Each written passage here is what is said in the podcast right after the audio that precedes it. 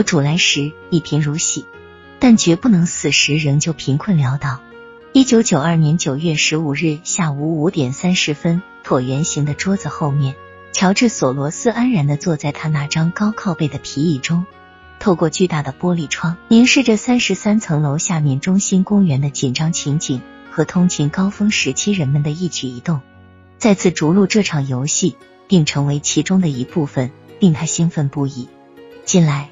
每当索罗斯步入曼哈顿中心的索罗斯基金管理处，他总有这样的感觉，自己不是这儿的老板，而更像是一个参观者。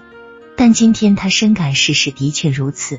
他可以攀上一座高山，亦可搞垮某家银行。他确信自己仍能够玩这场游戏，而且会比大多数时候玩得好，或许会比任何人玩的都好。试设想，如果近年来他将大部分时间花在远游上，那情况该会如何呢？自1988年以来，他就将这个企业委托给斯坦莱·德鲁肯·米勒，一个有着光辉金融管理业绩的年轻总管。经营一直很顺利，如果索罗斯出现在办公室，他就与德鲁肯·米勒共同议事，尽管他们时常会因为对金融市场持不同见解而吵翻。那些日子，索罗斯本该前往东欧和前苏联，帮助组建和培训他在80年代建立的慈善基金会，促使这些国家演变成民主社会的典范。几年来，他在金融市场研究方面投入了大量的精力，赚足了他曾经需要的金钱。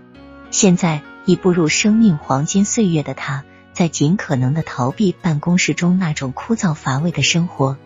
他更愿意同匈牙利或罗马尼亚基金会中的下属们聚在一起，或是在波斯尼亚泥泞的街道上跋涉着，亦或是去参加冒险活动。但今天是个极不寻常的日子，乔治·索罗斯将要投下金融史上最大的一笔赌注。大战将临，有的人会心脏狂跳不已，在地板上来来回回的踱步，亦或是像早已战战兢兢的下属们神经兮兮的发火，但是这向来不是他索罗斯的风格。他的脑子在快速地转动着，坐在那儿，他处之泰然。每当要有大的动作时，他都会问自己同样的问题：